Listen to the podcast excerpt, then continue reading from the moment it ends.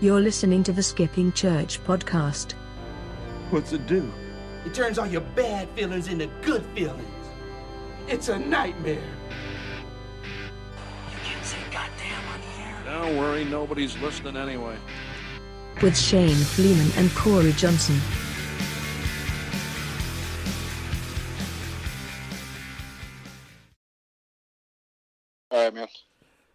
All right, welcome back to the Skipping Church podcast from quarantine. Uh, this is episode. I have no idea because I don't even know what day it is anymore. I've got Cory on the phone here. We're doing a remote podcast today. Man, you know, I didn't even. Uh, I all in all honesty, I forgot yesterday was Friday. I did too. Yeah, when I no was sitting idea. there, Daisy Daisy came home from work, and I was like, "What's up?" She's like, "Nothing. I'm just ready for the weekend." I was like, "What is tomorrow Saturday?" She's like, "Yeah, Cory, tomorrow Saturday." I was like, "Oh." Cause she still she still has to work, right?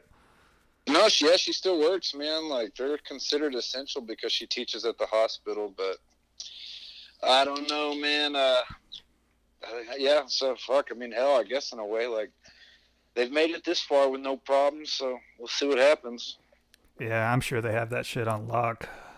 Oh yeah, they're doing like uh, no parents are allowed in the building at all. Uh, children are dropped like they there's a foyer to their their door, you know, their building, right? You know, like you open the door and then you have to open another glass door to get in. Uh-huh. So now uh, parents can't come inside the foyer. They uh, are inside the foyer. I think they drop the kids off. The kids come in.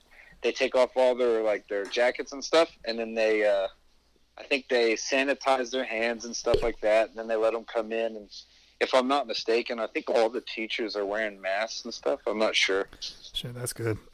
Yeah, I was Yeah, so ask it- you uh, how how crazy are you getting with all the like cleaning and stuff? Oh, not at all. I, I Really? don't like it at my house.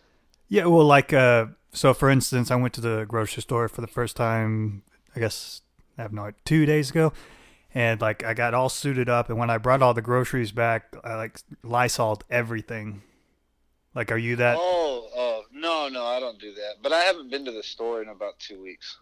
You're smart. I, I keep Yeah, just- not enough just have a lot of buying, not enough stuff because it's, uh, cooking for one is kind of weird. Like, it's kind of hard to gauge how much to buy. So Yeah, I've kind of given Like, up a little bit. I'm mostly living off, uh, microwave meals these days. No shit. Yeah, but I, Well, healthy stuff like as healthy as you can get as far as frozen food goes. I nah, man. Like the thing I've learned a lot through all this is like I enjoy cooking to begin with, but the main thing I've learned a, a lot about this is is more how to stay home and eat my meals at home instead of eating out so much. Oh yeah, saved Like, a shitload uh, of money. Yeah, like yesterday I grilled a bunch of chicken and some sausage and some other stuff like that, and then I just kind of portion that. I usually grill pretty hard one day a week, and I kind of portion that meat out for the rest of the week, and then uh, you know, so then like I plan out all the things I'm going to cook because I'm just at home all day mainly, you know. Yeah, So I usually don't have much to do anyways, so it kind of gives me something to do. yeah. I i'm uh, pretty bored. I can say that. you figure out anything to keep you busy yet? Anything new? Uh, I went through a little slump, man. Like about, I think I was. We've talked about it. Um, I went through a slump, like probably last. I, finally, this week, I've kind of come out of it. Like, you know, it seems like this whole thing has, at least on a large part, and even if you follow it, like in the in the news or on my crazy Twitter, it kind of seems the same for those people too. Like even even people that you know I don't because I really just follow people I don't agree with on both sides. But uh, it seems that even that trend has kind of followed the same pattern that we've had. Me and you have talked about, like, you know, the first week or two, it's like after the fear leaves and you kind of accept everything, then the boredom sets in. And when the boredom sets in, you're kind of left with like, uh, oh, for me, it's like just this lack of motivation to really do anything. You know what I mean? Like, it, it, not not so much that I'm I'm just sitting on the couch watching TV, but like like I'll go out and do kettlebells or I'll uh you know I help my kid do her homework but I mean like just using the time to do something positive like read a bunch of books or you know whatever I just oh I just haven't done as much as I thought I'd be able to do Yeah, no, as far as that goes I figured at, at the beginning of this thing, I had this, you know, great positive outlook about it. I was going to get all these books read, I'm learn a new instrument, and I, I've done some of that, but not nearly what I thought I would. Yeah, like I, I learned a new, I learned a couple of songs on guitar that I had never had, or I, uh, I've read like one or two books, maybe. Well, I think it's really just one. The other one I was halfway done with to begin with, so it doesn't really. Yeah, it's just I don't know, man. You're just not meant to sit inside all day. Yeah, it's. I guess it's something about the lack of urgency. Like we have so much time that you feel like you have time to do whatever later. Yeah, that's a good point. I didn't think about that. Like, I, I do. I will tell you this. I, I went and trained. You know, I'd been like real, not depressed, but like, how would I say it? Well, that the first week was real bad because when you know when they were starting to come out with those original numbers of how deadly everything was going to be, it was really scary. You know, like, and it was like so after that kind of faded, I uh, I haven't been sad or depressed or anything, but like um I went and trained yesterday morning. I went up to the gym and hit the bags and stuff. And man, it just was so much better for my mind that I kind I just it's so crazy that but if I go jogging or if I lift kettlebells, it doesn't really do the same uh, thing to me if I go and punch stuff. You know what I mean? Yeah. Like maybe maybe because I'm more passionate about it. I don't know, but like uh, or I enjoy it more, or I don't know. But like I really felt a lot better after that yesterday, and had like uh, you know, like for well, I mean, like just a bunch of plans that me and Daisy had had. We'd kind of like put off, like for this year, you know, like we were kind of like, ah, we might not be able to do them because of all this and blah blah blah blah and all this stuff. Like, in, I guess you know, and sometimes you kind of get in your own head and you don't realize that sometimes your precautions, and I don't mean like precautions for going out. I, I don't necessarily mean the virus. I mean like. uh just like precautions in general, you can overthink things so much, and then like after yesterday, it's just like, oh man, fuck it, like this is gonna pass, life's gonna go on. I mean, you know what I mean? Like if I'm presented with opportunities, I need to take them. You know what I'm saying? So like there's just some stuff like that, and it really made me feel a lot better about everything yesterday. Yeah. And then.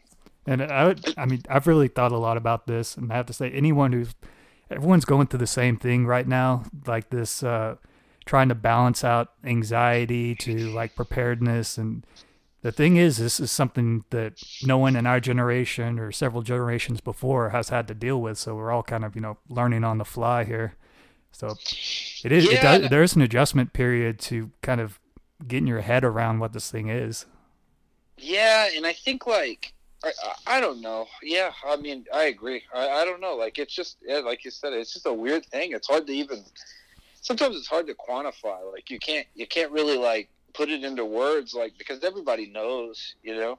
And then you just see how ridiculous people act, you know, if you watch TV and stuff it's just like what the fuck, man? Like and the, and the reality is some people don't know how to handle pressure. You know, we've talked about that a lot and this is another thing that like we all had to kind of learn how to handle ourselves and I don't think I think a lot of people can't handle it and I think some people can and I mean there was there was definitely, and then there's some people just flat out don't give a shit. Yeah. like, and I'm so jealous of those motherfuckers. I kind of am too. Like, other than like them not being cautious might you know come back to haunt them down the road, but that mindset of just like not worrying about all this has got to be so comforting. You know, but fuck, man. Like the, the problem is, is those sons of bitches who don't worry about it. Like you know, me and you were real caught. Like especially the first week, man. Like the first week, I was. I think me and you really scared the shit out of ourselves. Yeah, we like, just sat around was, and scared the shit out of each other. I know. We just got really scared. Like this is gonna be bad. I'm for sure gonna get it. My wife's gonna bring it home to me, and you know what have you. And and I think like and that, and but that's usually all. Well, I won't say that, but like um yeah like yeah you just you just scare the shit out of yourself and and then at some point you realize like okay look like um if i do what i'm supposed to do and you know i take my precautions i'm probably gonna be all right. And like then luckily for us we're in a good age bracket for this thing so that helps too but i'm not saying that means me and you need to go swap spit or anything but but like not for uh, a couple of months. you know what i'm saying? Yeah like like uh but yeah like it's yeah it's crazy. I, I think now I've kind of moved into the um I don't know like how, how do you feel about everything now like what, what do you think Um, as far as like personally dealing with it, uh, I've come like you were saying earlier. I've kind of made peace with it and made peace with the idea that I'm going to be stuck at home for the rest of this month for sure, maybe longer. And Do you just- ever have do you ever have the feeling that you understand what it's like to be like there was I, I, I feel like this. Like uh well yeah, like like what you were saying like but what I mean is like my question is like how do you like how do you feel about going back into the world now? weird uh especially the social aspect of it uh, having just like like i talk to people on text and on the phone a little bit but having so little social contact for the last month i feel the only anxiety i have left is the anxiety of going back to that now like how how am i going to readjust to that Oh, okay. Yeah, see like me, man, it, it could be World War Three outside. I'm ready to fucking go, bro.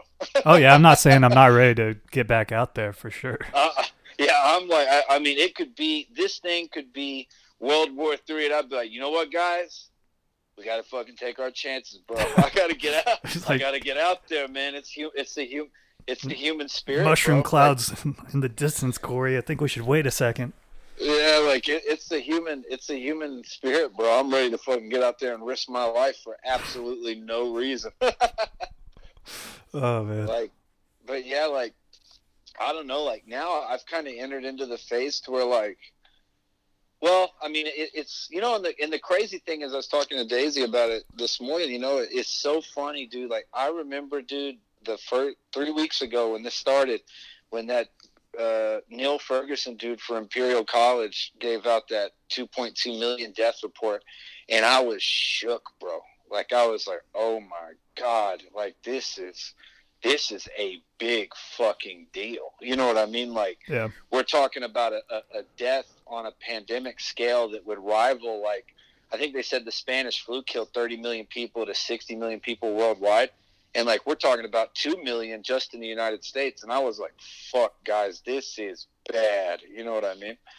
And thankfully, everything, it's, you know, thankfully, everything's been, I think in a lot of ways, we really lucked out that it, it, it's turned out to not be as crazy deadly as they said yeah because it, it would appear that we weren't necessarily ready for it. And I don't, I'm also not in the bandwagon of pointing fingers on why. I think like that's human nature is you're going to keep doing shit the way you're doing it till you get fucked on the head or, you know, till you get knocked on the head and you got to change your ways, you know? Yeah. So like I, I don't give a I- shit about bla- like. Well, I say that, but I feel like we need to make sure this never happens. If we take anything away from this, like I don't care if I don't think you should just like shit on people. I don't know really know how to articulate what I mean, but just to make sure this never happens again, we have to do whatever we can to make sure this never. Whether that means Well, you know shaking yeah, things up in the way that these systems are organized or make, making sure we have the light, right uh, leadership in place next time. Like when it comes to uh, voting now, I know I'm going to uh, take a much closer look into uh, these candidates, like their opinions on uh, science and how much they value um, input from experts, that kind of thing. Yeah, like I, I think like the biggest thing for uh, going forward is that, or what I think will happen, because I don't really spend much time thinking about what we should do. That's not my job. Yeah. but like, uh, but like, um, I, I think what's going to happen is I think we'll be better prepared. But the reality is, is like for something like this, I don't think we can ever be truly prepared. Other than you can only be as prepared as your last pandemic. That- Right. That's kind of how I feel about it. So like, I feel like after this is over, does that mean like? And I'm not sure. And these are just questions thrown out there. I- I'm not. I'm not saying I don't really fall one side or the other because I, I don't really know. But it's like, should because there's so many ways to solve the problem, right? Like, should we have like you know, for example, like should we have overflow hospitals in every city that basically are just locked up and uh, maybe they're just maintained to make sure the equipment works and clean them. You know, and we have them in every city in case of things like this happening. Yeah. you know? Or have spaces we that you can uh, should- second purposes Right. at. and like should we have stockpiles of, of uh, ventilators and all sorts of medical equipment that literally it may go on and, and i mean this is a reality like it may go untouched for a hundred years. It may go un. It may become obsolete in twenty years by new technology, and there's all this wasted money and wasted. And I mean, these are real questions that people have to answer, and I don't know what the answers are. You know what I mean? But Yeah. I'm just saying, like, I think now that these, I think that we're going to start looking a lot harder into these questions, and I think they're going to start making more precautions. But I think what the biggest overall reach for this thing, like, I don't really want to talk about death rate not because it's it, because I like I hate putting body counts on shit, but um, outside of like you know human life, what I mean is I think the biggest consequences that this is going to have is I think this is going to make every nation really take an inward look about the benefits and uh, what's the opposite of benefit, Shane? Detriments or Yeah, yeah, detri- the benefits Disadvantages. detriments of being so globally com- connected, and I don't mean that in like a like a like a weird way. Other than like uh, what I mean is like if eighty percent of our medical supplies are made in China, that doesn't make sense for any country to do that anymore. yeah, I, I don't feel that. You know what I mean? I feel like, but you know, uh, or at like, least yeah, not like be so dependent on the like maybe some of it's made right. some of it's made in Canada. Like spread out your risk a little bit, so if like one, if Yeah, that one thing fails, we're not completely fucked.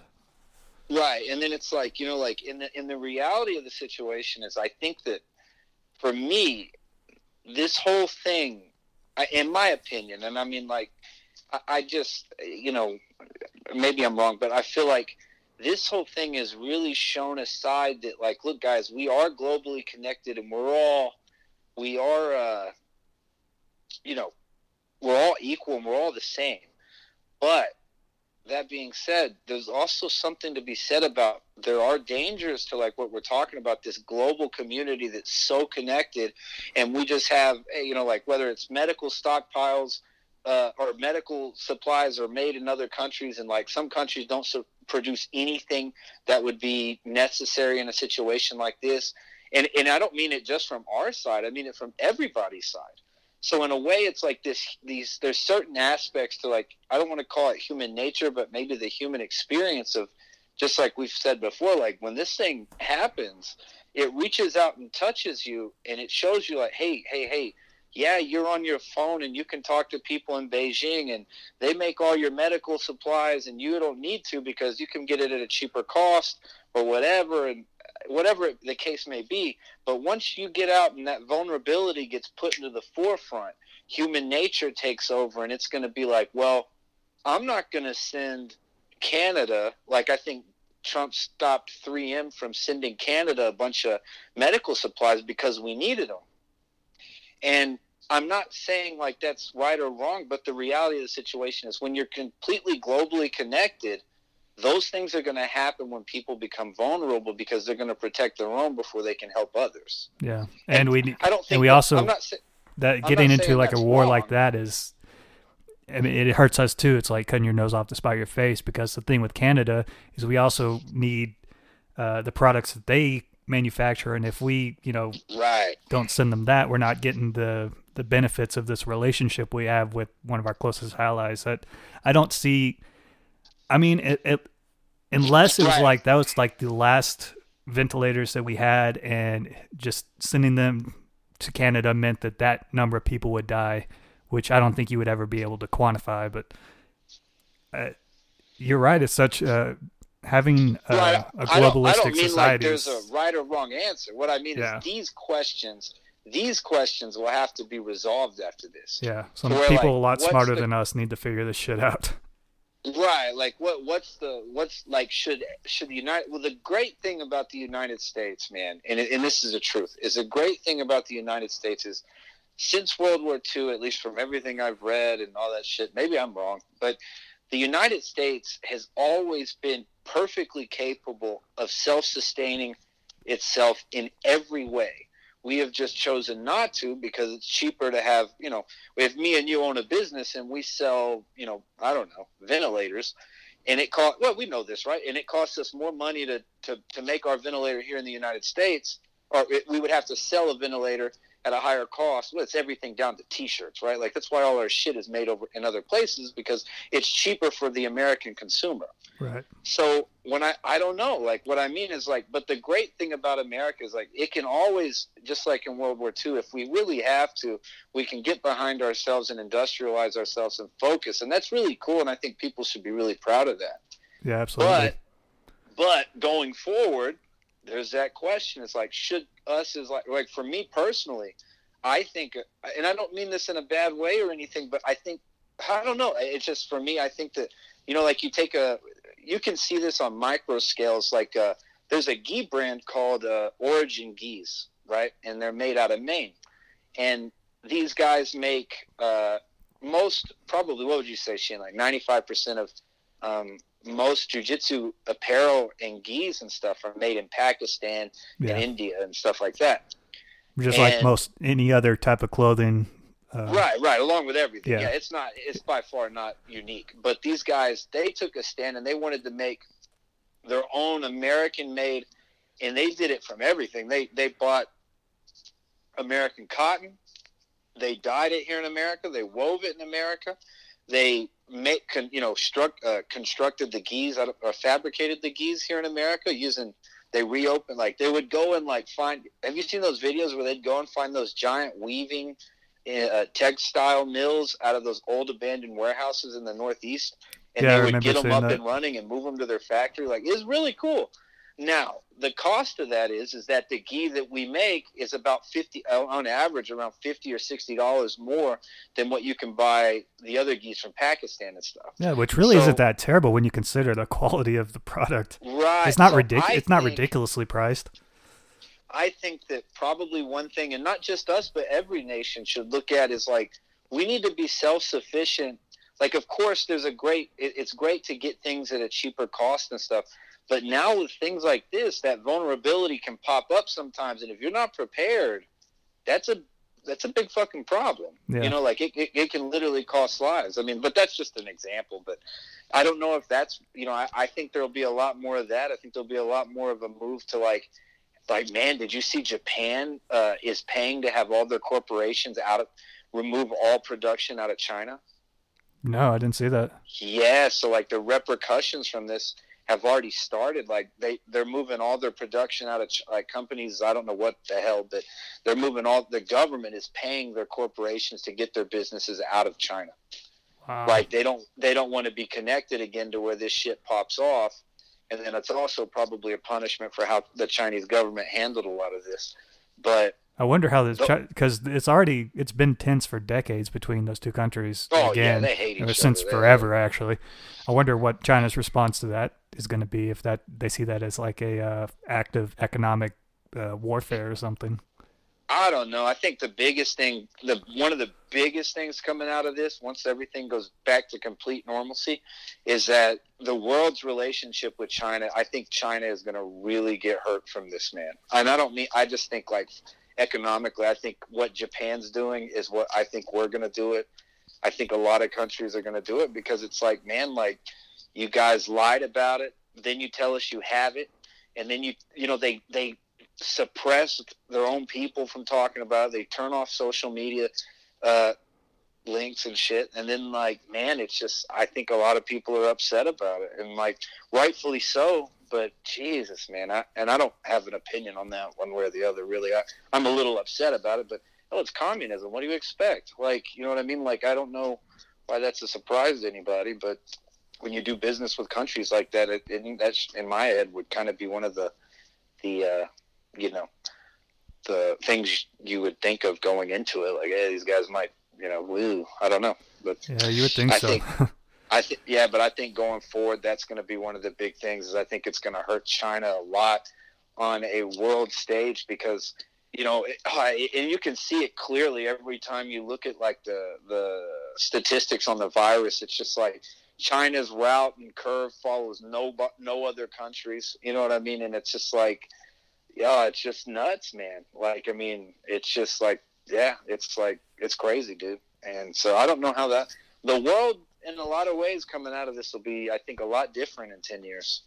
yeah, I think so too. I don't know if it'll be better or worse. I mean, I don't think it's anything worth like getting into a conflict over, but I think there will be definitely like I think one of the clear things coming out of this is countries are going to take uh, measures to protect themselves against that, and rightfully uh, against like a, another uh, pandemic.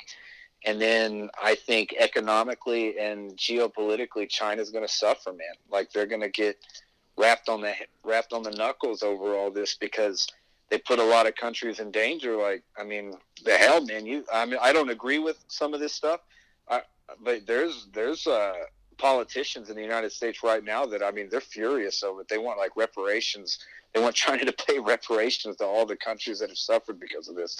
I don't really agree with that, but I mean, just to give you like, there's people that are pissed about it. Yeah, I'm pretty, I'm pretty mad about it. Yeah. I'm not happy about it. Yeah, I mean, like, I'm not saying anybody should lose a job over, it, but I'm pretty pissed. Like, well, yeah, probably there's probably a lot of people that need to lose their job, but they're not going to. But, but, uh, but yeah, like, I mean, shit, man, like, it's just a it's a crazy thing like you sometimes you know people think governments are transparent and and honest and they're not. Like i mean i don't think ours is i don't think ours is uh by any stretch of the imagination perfect. But damn we're not communist china dude. Like, Yeah. like you don't have to worry about us lying about the bodies piling up anywhere. You know what i mean? Like it's impossible. You have free media, and that's good. Even though I think the media sucks, but it's good because I damn sure I would rather have the problem we're dealing with than what they have. That's for sure. Yeah, hundred percent. Did you see? I Uh, just kind of. Are you ready to switch topics? Or you still got more on that? No, yeah, whatever you want to do, man. I was gonna uh, say. Um, so for the past couple of days, I don't know if you've uh, been avoiding the news or not. The uh, the narrative's gotten a whole lot more positive about the uh, the curve in the U.S. They're saying that uh, they've lowered the expected deaths uh, several times now. I mean, originally it was you know millions. Then uh, Dr. Fauci came out and said that's probably going to be 100 to 200k, and then it was 80. And I think now they're saying somewhere in the 60,000 to 6,200 range. Right. Yeah. So their their Now- projections are getting a lot more positive, but it's interesting, and you know I'm an idiot, so I don't understand like how you know this the pandemic stuff really works on a biological level. But um, what was I going to say? It's interesting. it's interesting that we're at the uh, peak deaths per day, and that uh, the narrative uh, that we're getting out of the scientific positive. is a lot more positive now. well. Yeah, like this should be the darkest time, but if you get on if you get on social media, there's not a lot of people talking about it. Yeah. You know, like today, I think was the deadliest day in American, not American history, because I don't know what that would have been. But I mean, as far as like uh, this goes, it, yeah, like you said, I think today or yesterday was the deadliest day for the pandemic or whatever. Well, that that's if you buy China's numbers. I'm sure they had a lot worse than we did, but but uh, Right, for sure. It's But- a lot worse than what and- they reported.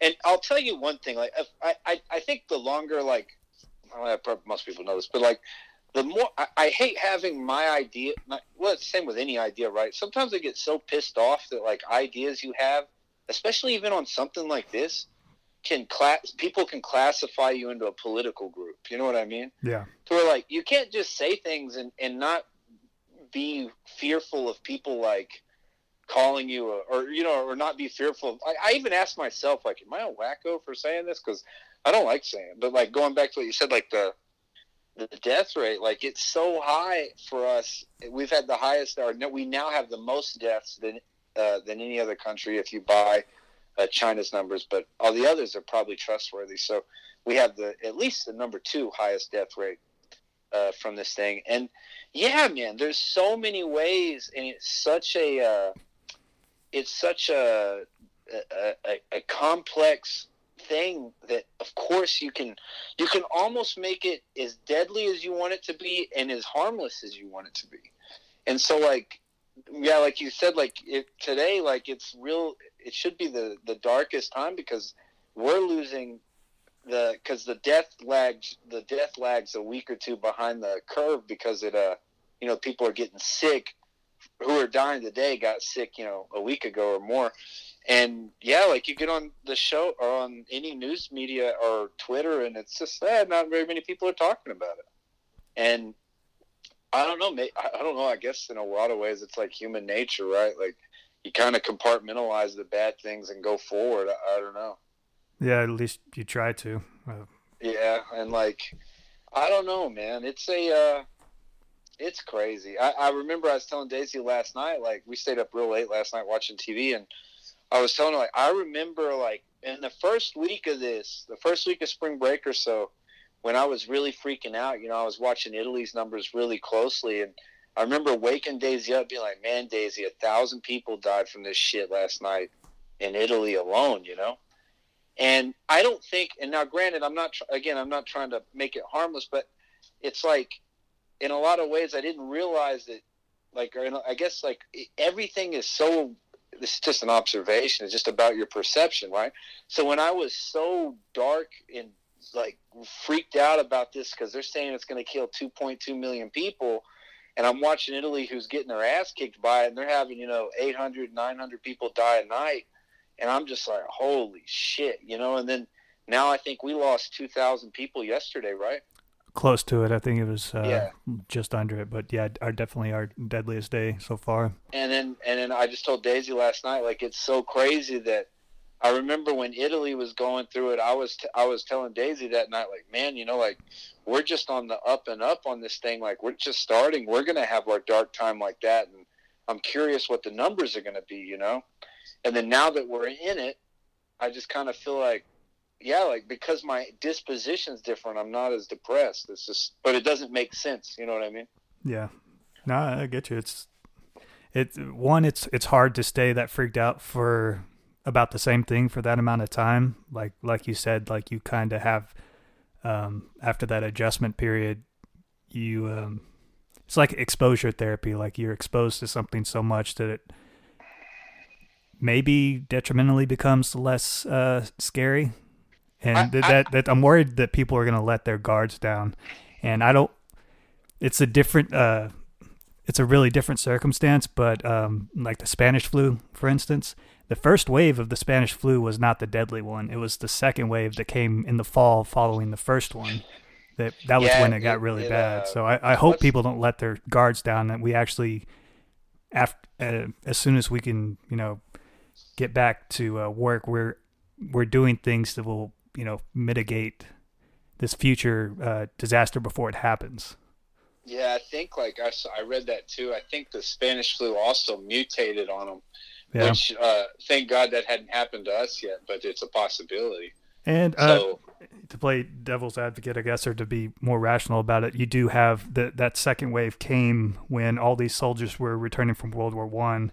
So you've got Yeah. massive population movement of all these soldiers coming home, and you know you're bound to spread disease a lot faster that way. So there, it is kind of a different circumstance, but that doesn't mean that this virus couldn't just uh, mutate into something more deadly. right, yeah. Well, and then shit, but you know, like that's that. I think like I don't spend too much time thinking about that because I go back. I don't mean like in a in a way of like not being careful. I just mean like because man, that it, when we think when we go down that rabbit hole, in a lot of ways, it makes me think like of like uh, it goes back to the vulnerability of being human. I mean, like Yeah. that's a that's a real possibility that could not only happen in three months, it could happen anytime. Like I mean, it's not just this virus. You know what I mean? Right. Like it, it could be anything. Like, and that's it's scary, and that's why we have to do like out of this. I think coming out of this, I think the best thing we can do is just get get as prepared as we can be for things like this because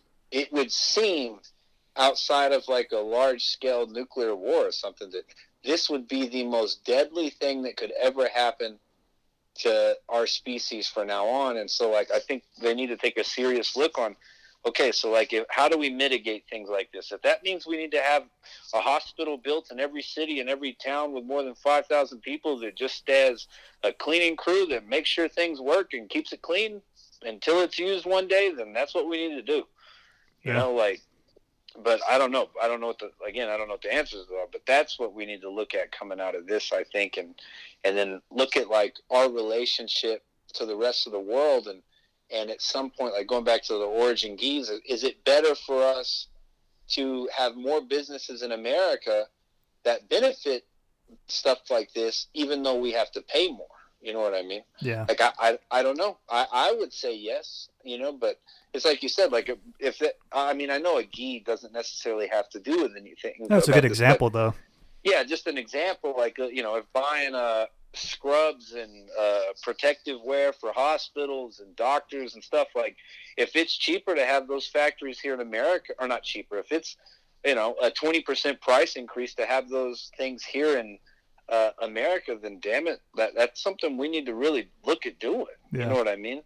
And it would probably be cheaper for the damn government just to subsidize those things to have it here in America because shit, it's going to cost a, le- a lot cheaper than sending everybody a twelve hundred dollar check. Yeah, no kidding. Or at least I would I would think it would. I mean, I don't I think mean, you know that was what a two trillion dollar uh, stimulus bill that they signed. So, yeah, I'm Do sure what? that it was like a two trillion dollar bill that Oh, they yeah, signed. yeah, so, yeah. I'm sure that money could go a long way in uh, Yeah, measures. hell, think about it. Every citizen's getting twelve hundred. So fuck. Just on a personal level, I could buy a shitload of like gloves and glasses and face masks. Yeah. so I'm buying a whole case of scotch. Yeah, it's got to be cheaper for the government. Like, all right, we're just gonna put a plant of every. You know what I mean? Like, Yeah, but uh, I don't know, man. I I I, saw. I haven't. I I saw some uh, whisperings. I, I haven't seen any major articles that Texas was uh, planning on coming out of this thing first. Did you see that? no, I haven't heard that. I thought we were still waiting to get our. I saw a couple of this. people talking about it, but I don't know if it's a real. I don't know if it really happened. I, I think it said something about uh, Governor Abbott said something about, or they're they're making plans of coming out of this thing. Uh, I'm guessing after because I I know we have the statewide thing until May, so I'm guessing after that. But I kind of expected that anyway. Oh, you're talking about just not not as far as the curve goes for us as a state, but like reopening, uh, just reopening He's the talk- economy. I'm talking about like uh, trying to trying to ease back into the economy as soon as possible. From what I was saying, like they were talking that Texas will be is might be one of the first ones to try to do it because uh, I'm guessing they're going to try to do it after uh, this month. But I have a feeling a lot of a lot of states might try to do that after this month yeah, but I, I don't know. I mean, you you know that's that's I think the biggest thing that I've had to tackle, with, like like wrap my mind around about this whole thing is that question, and and then and, and things that deal with that problem as far as uh, you know, like now you see, you know, I, I kind of write this off to more of a conservative freak out or libertarian freak out in the same way I write off like crazy lefty politics, you know, like yeah, it's just a small vocal group of morons, you know what I mean? And then uh, on the other side, I think this kind of like you see these videos of these cops giving people tickets and shit for jogging outside by themselves or whatever. You know, have you seen that stuff? a little bit. It's it's very Yeah, like- by the uh, part of the country. Parts of the country are having different reactions to that. Like I know here, like they've said explicitly, yeah, listen, we're not going to pull you over just to check and see if you're out for a good purpose. Just we're putting a little bit of trust in the people to follow these uh, guidelines and be safe instead of having to, you know, enforce them that way. Whereas uh, California, I don't know if you saw this, but this is some kind of freaky uh, Stalinist shit. Uh, the governor, uh, I believe, I think it was the governor, uh, said that they were doing rewards for people reporting other people who are violating the quarantine. What the fuck? Yeah. No, that better be a lie. I, I've seen it from several not. sources. Let me uh, Google that just to make sure. No, so don't. I don't even want to know. oh, I don't want to be spreading misinformation. Uh, God, I hope. I hope. California man. What governor. the fuck? offers reward for isolation violators, Quarantine breakers. quarantine breakers.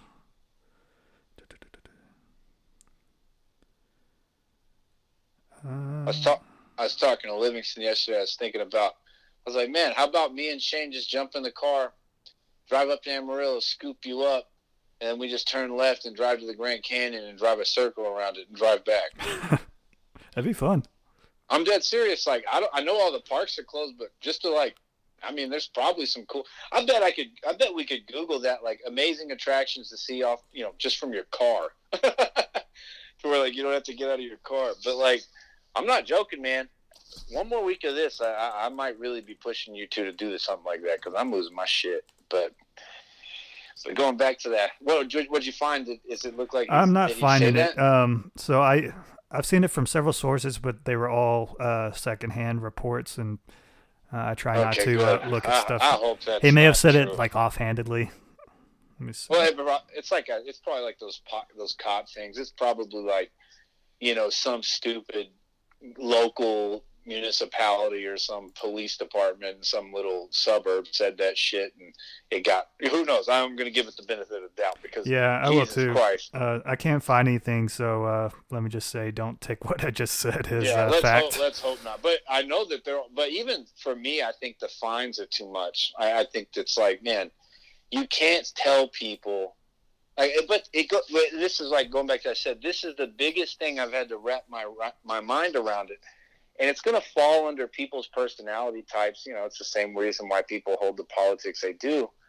And for me, it's like I can't. I, I just kind of had to look at this thing like I've tried to be as I mean, like me and you have talked about a, a lot as I've been as responsible as I can possibly be. I I, I literally have limit limited who I see down from probably oh I don't know 150 people at the gym, possibly 70 people a day at the gym, maybe more. Yeah. To where I have literally seen maybe the same five people I, I, and I don't even see them every day, but I mean, the people that I've seen within the last month have probably whittled down to le- it, by minimum less than ten. Yeah. Other than going know to the I grocery store, I know for sure Right. I've seen three people. Yeah, other than other than that, and as far as like me getting in within six feet of somebody, like outside of the grocery store, I man, I haven't seen my parents in four weeks. I haven't seen my grandparents. I have I have seen my wife, my kid, my brother, you, Coach Bruce, and Doug. That's it. Yeah. And you know, like so, And we're even doing I- this remotely. You and I have already like seen each other all this time, and we're still like doing uh, even more responsible thing. Not to you know kiss her on the ass here, but I've got you on a microphone on a phone right now. So Yeah, like, and I mean, it, it's like I, I've been as responsible as I can be with it, and and that and a lot of that is due because I was scared to fucking death the first week when they're Yeah. telling me mi- two million people are gonna die, but like, um, I, I think where I fall on this whole problema is that uh, you know when you live in a free and open society the only thing we're, we're only as free and open as our redneck neighbor is. You know what Yeah. I mean?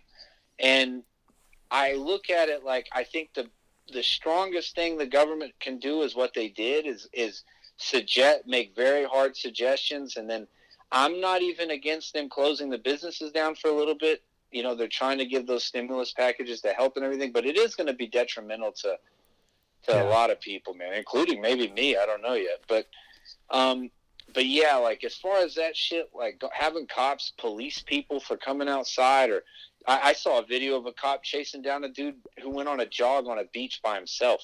He, I mean, he is running by himself, and there's nobody, and it's like some guy's taking it from a, the, his rooftop, you know, that's a thousand yards away, and this cop is like chasing him, trying to yell at him. Like, I don't know if he's gonna give him a ticket or whatever. I mean, if the But beach is like closed, like if it's like a public beach that is closed, I guess True, that's that- that could- trespassing. that but the- if yeah, he was just could be the jogging on his own, that's fucking ridiculous. Yeah, that, you're right. That could be the case. But um, but yeah, if it's just because he's out and about, bro, I I don't care.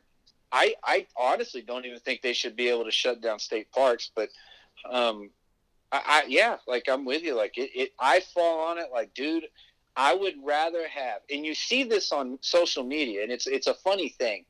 You know, like a lot of the people, and granted, I, you people have to always take my comments on Twitter not my comments on Twitter, but what I say on here about Twitter with a grain of salt because I follow the wackos on both sides and some smart people, and that's about it. But like, uh, you know, the same people who came so it's really funny when you think about it. The same people who are so vocally and just adamantly detest the current administration, right, are the same people who call, call for the harshest restrictions and enforcements by that administration. I'm like, man, if I hated the motherfucker in power, I damn sure wouldn't be wanting him to use more power. Yeah. You know what I mean? You got a So point like- there. yeah. It's these weird contradictions. Like, We just have to be Like, very, uh, very cautious with how we address this. Yes, we should take all the steps that we can within reason to prevent this from spreading, but we have to be very cautious with what we allow. Like this, um, I don't know if you've seen um, the idea of. Uh, I know China definitely did this. I don't know about other countries. Um, tracking people's cell phones to maintain social distancing. Like const- constant tracking. Like to come and to come and arrest me if I don't? Yeah, well, to uh, as a way of um, seeing Breaking where people are gathering. Oh, Like so, if they're like, know. "Oh, these there's ten cell phones in this one like little square," we need to send the police there to break that up. That that scares the shit out of me yeah, that scares the shit because out of me. it's not like they're gonna give that up once this is all over. I, I look at it like this, man, and I think we talked about this on the last podcast. Was like the churches. I didn't really agree with them shutting down churches or any. Well, or well, yeah, I do agree with them shutting down churches for the same reason I agree with them shutting down businesses. You know what I'm saying? Yeah, But as far as like, but if those same 100 people, bro, wanted to go meet out in the field and have church, I'm hard pressed to stop them because now I understand the, the possibilities of how that can affect everybody else. They can put everybody else's lives at danger when you have everybody in the congregation outside catches the flu. They smash the health care system to where the people who catch it, you know, doing what they were supposed to do, can't get the medical treatment they need because these assholes. Like I get all that, but that comes back to the thing of like freedom is, you know, a freedom. the freedom ain't free. Bald, bald eagles fly. the bald eagle of freedom flies above uh, conscious, uh, intelligent citizens as well as dumb, stupid Yeah. rednecks. So This like, this whole thing, we wouldn't even be having to have this uh, discussion if there weren't so many fucking idiots out there. You know what Sweden is doing? Sweden is not doing a lockdown right now because their their people are so yeah, uh, used to following rules. Yeah, they're just more disciplined about this. They're like, yeah, Same people with- just will they'll follow the rules. We don't have to worry about it. same with Germany and the same with Japan. Like they've Yeah. just handled everything a lot. Uh, South Korea too. They're just more closed societies. Now, I could make a devil's argument to where, like uh, David Berlinski talks about this in some of his books. He talks about how social taboos are very important for societies because it's reasons like that. Yeah, B- because like America is free and open and you do whatever the fuck you want like and nobody should be able to say anything about it you know? And me and you to a, to a large extent are the same way. Like I mean I really can't think of anything that uh, somebody wants to do with themselves or their own body or whatever the fuck. As long as it's not bothering me or anybody else you know like that then hey go for it. Like what, what, I don't give a shit what you do. You know what I mean? I think like we're both very uh, libertarian in that regard, as far as you know, personal choices that don't affect other people negatively. Like, yeah, do whatever Right. you want.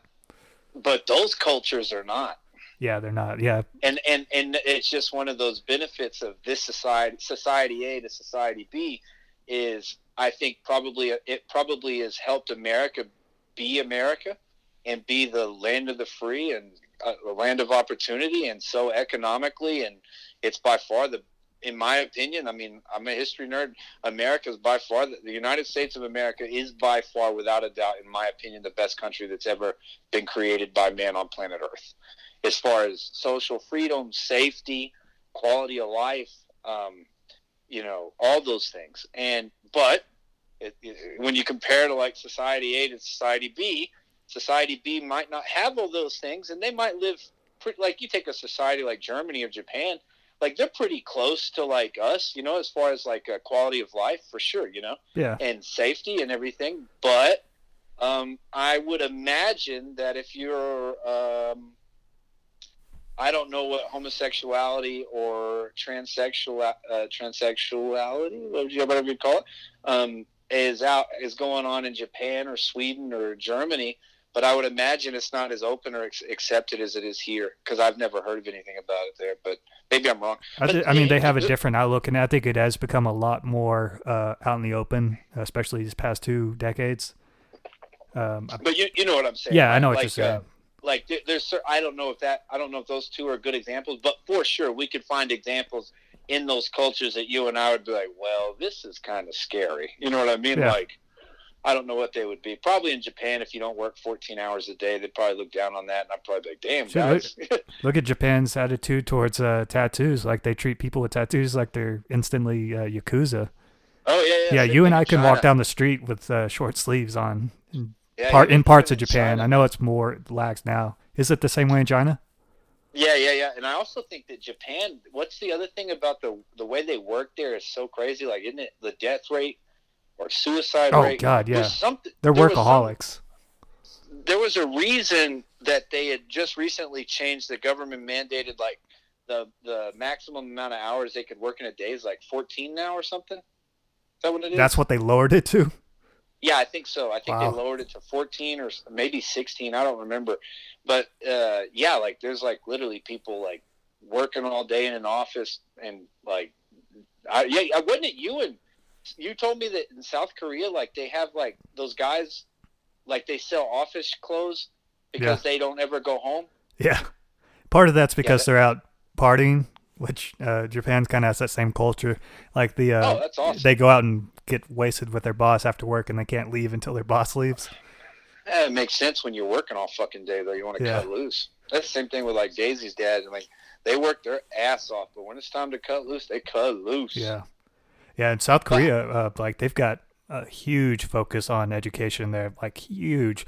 The uh, amount of pressure on those kids to uh, pass these. Um, I don't know what the, it's like. Their version of like the SAT, the, like these national exams, to uh, determine like what kind of occupation that they can be qualified for, I guess, or what university oh, yeah, they get into. right. That's another thing about those That- cultures I kind of don't agree with. So much pressure and so like everyone is so focused on it. It's it's like a, a rat race. The whole country's running at the same time, so no one can relax. Yeah, like because that goes back to that old capitalism and uh, that kind of open society things. Is it? Yeah, would you those- say that they're more capitalistic than the U.S. in that regard? I guess as far as like just trying to make money on an individual level, but That's kind of weird think- to think because I always think- assumed that we were the most like capitalist-driven society.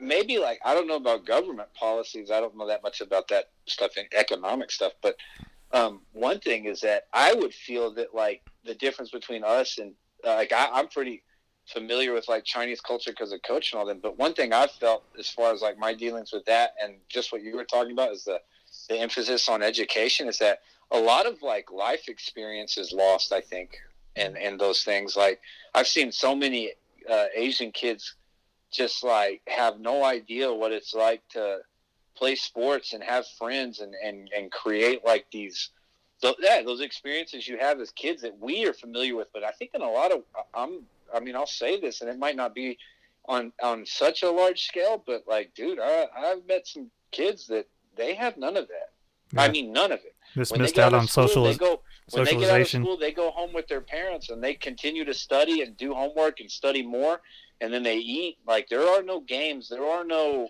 no. Let's go play football with Johnny and let him, you know, physical activity and and like things of that nature. You know what I mean? Like in a way, you could almost say they don't. There's not as much of an emphasis on um, physical health and strength and athleticism and things like that to where in America, for some people, those are bigger than school, you know? Yeah. So Well, yeah. I- I don't know- Like, don't look how much emphasis right we put on uh, professional sports here. A lot, Yeah, a lot of yeah, people you're- go to college like on these athletic col- uh, scholarships just to play sports, Yeah, so that they can bro, they have the opportunity to it. maybe possibly get into the pro league. Like there's so uh, there's Well- such a big focus on that in this country.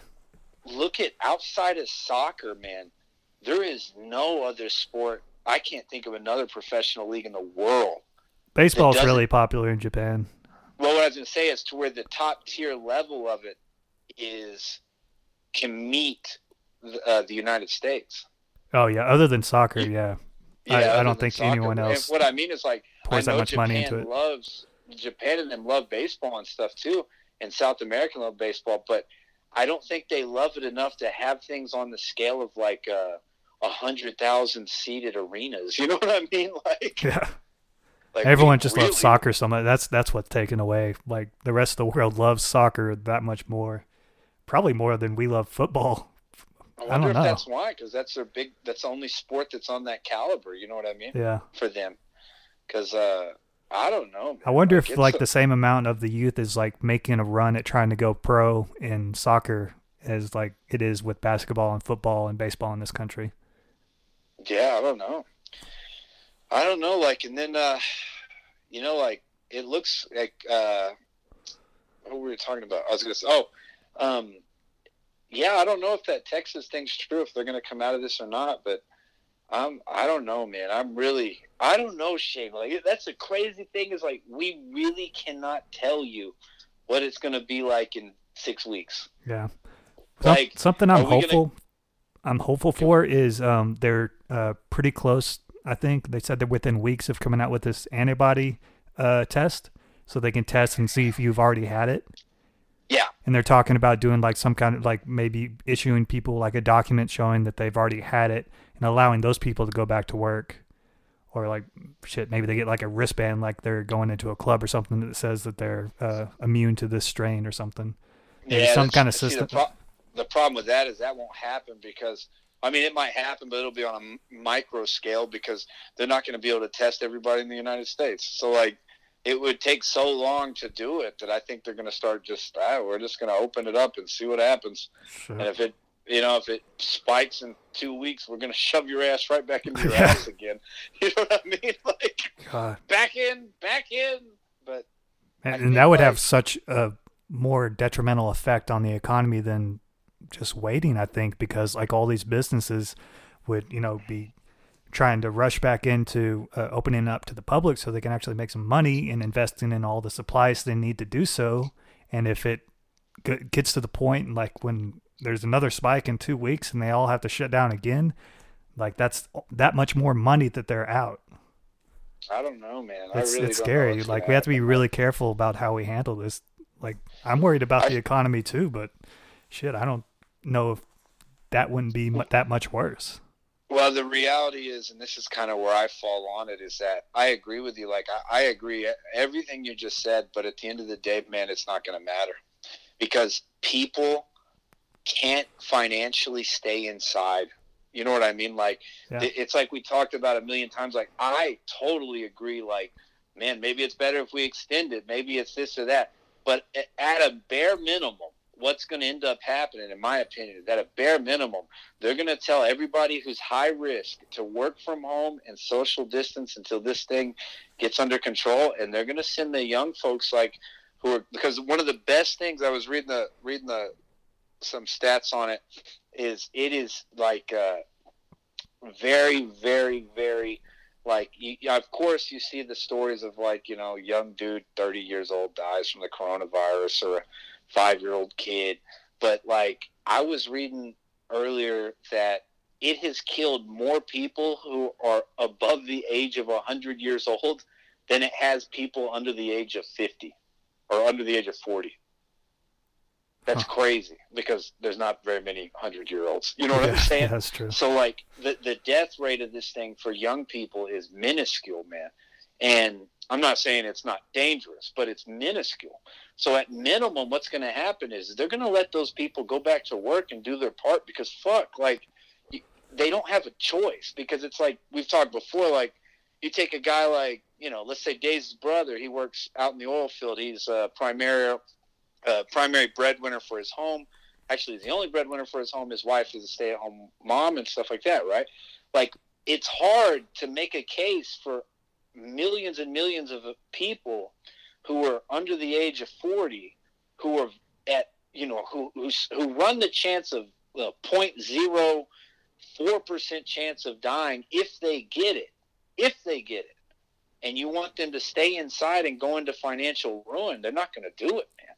And i honestly can't say that we should tell them to you know and i, I don't know what's going to happen but i think that at a bare minimum that's what's going to happen and they're going to and they're going to bite the bullet on how hard that might or might not hit them Yeah. you know They- what I they mean? just I have mean, to- I, I it's mean up to the government. I mean the society. Like if if they do say, I think at a minimum that's what they're going to say. Like let's say May first or May fifteenth, they're going to be like, okay, older folks, you're going to have special times for you to go to the grocery store like we have.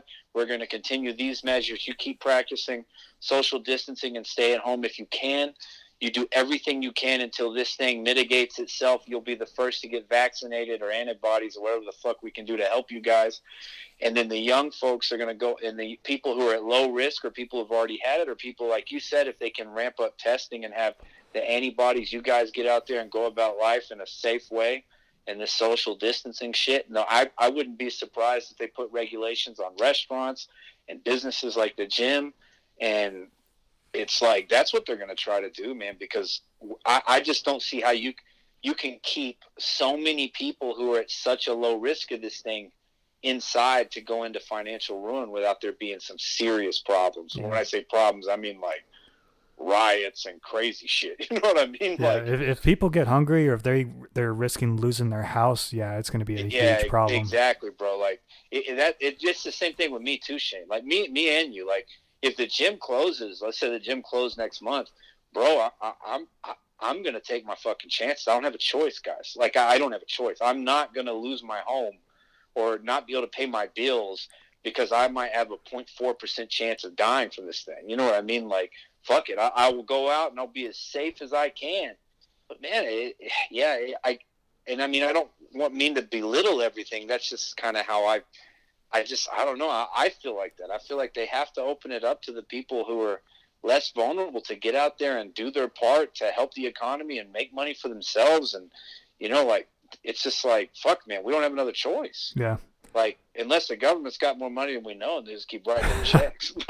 they're just going to start handing out gold bars from Fort Knox. Yeah, dude, I'm just gonna like uh, as soon as I get my Trump check, I'm going straight to like United, and I'm just gonna be like, hey, I need twelve hundred dollars worth of menthol cigarettes. Yeah. I'm to start flipping these. Isn't that It's off like of prison. Uh, that's off of Dave Chappelle, right? Where they get reparations. Like, Yeah. Did you start a trucking business? Like, hell no, I bought a whole truckload of menthol cigarettes. but like, Uh. I wouldn't buy menthol. I'd probably buy. uh What's my vice? What do I really like? Sol Clamatos. I'd probably buy Sol a truckload of Clamatos, Sol yeah. Clamatos. A refrigerated semi truck full of Sol Clamatos. Hell yeah. Just drive But- that around like ice cream truck. Yeah, like I, I love.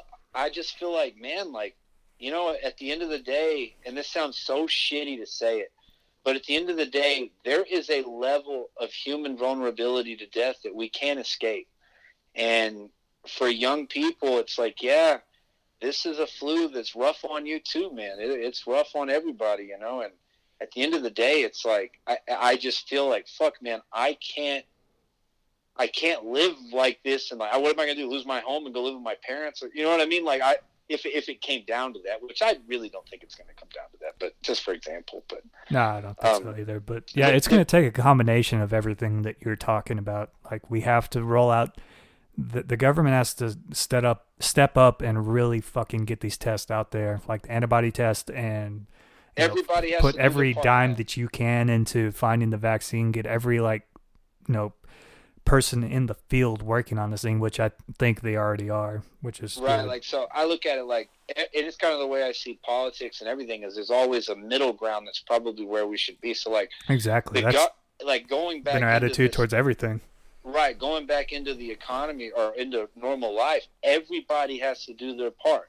The government needs to do their part in making as many tests and antibody tests and vaccines, whatever the fuck, to get these out to people so we know for a fact who has it, who doesn't have it, who's had it, who didn't, who hadn't had it, who has who's uh, has immunity towards it, and those people can give their blood to help people in need because they're doing those plasma. They're having like a lot of success. I read where uh, people with antibodies they're giving their donate like Rand Paul was donating blood and working in hospitals and stuff because he has the antibodies to it, you know. Oh yeah, since And he so- got it already. So like I mean like so people can get out there and do their part. The government has to do their end.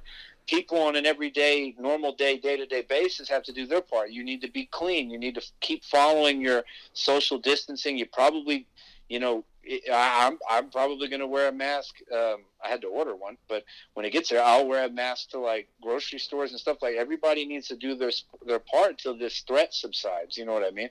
So like, if we think that like, like what you know, and then like the alternative to like and that's what I mean. So where one extreme is like, yes, some crazy wackos like Candace Owens who are just like, you know, they basically think you should go back to the Super Bowl tomorrow. You know what I mean? Like, let's just have March Madness tomorrow and open up all the arenas. Everybody go stand next to each other, and then you have people on the other end who think people should basically stay locked in until you know the fucking end of the year or something. And it's like it's neither in my opinion, it's neither one of those things. It's going to be a combination of everything, but it all comes down to every everybody on every level has to do their part. Yeah. Just like just like those societies we were talking about, and that's why they're better than us at it.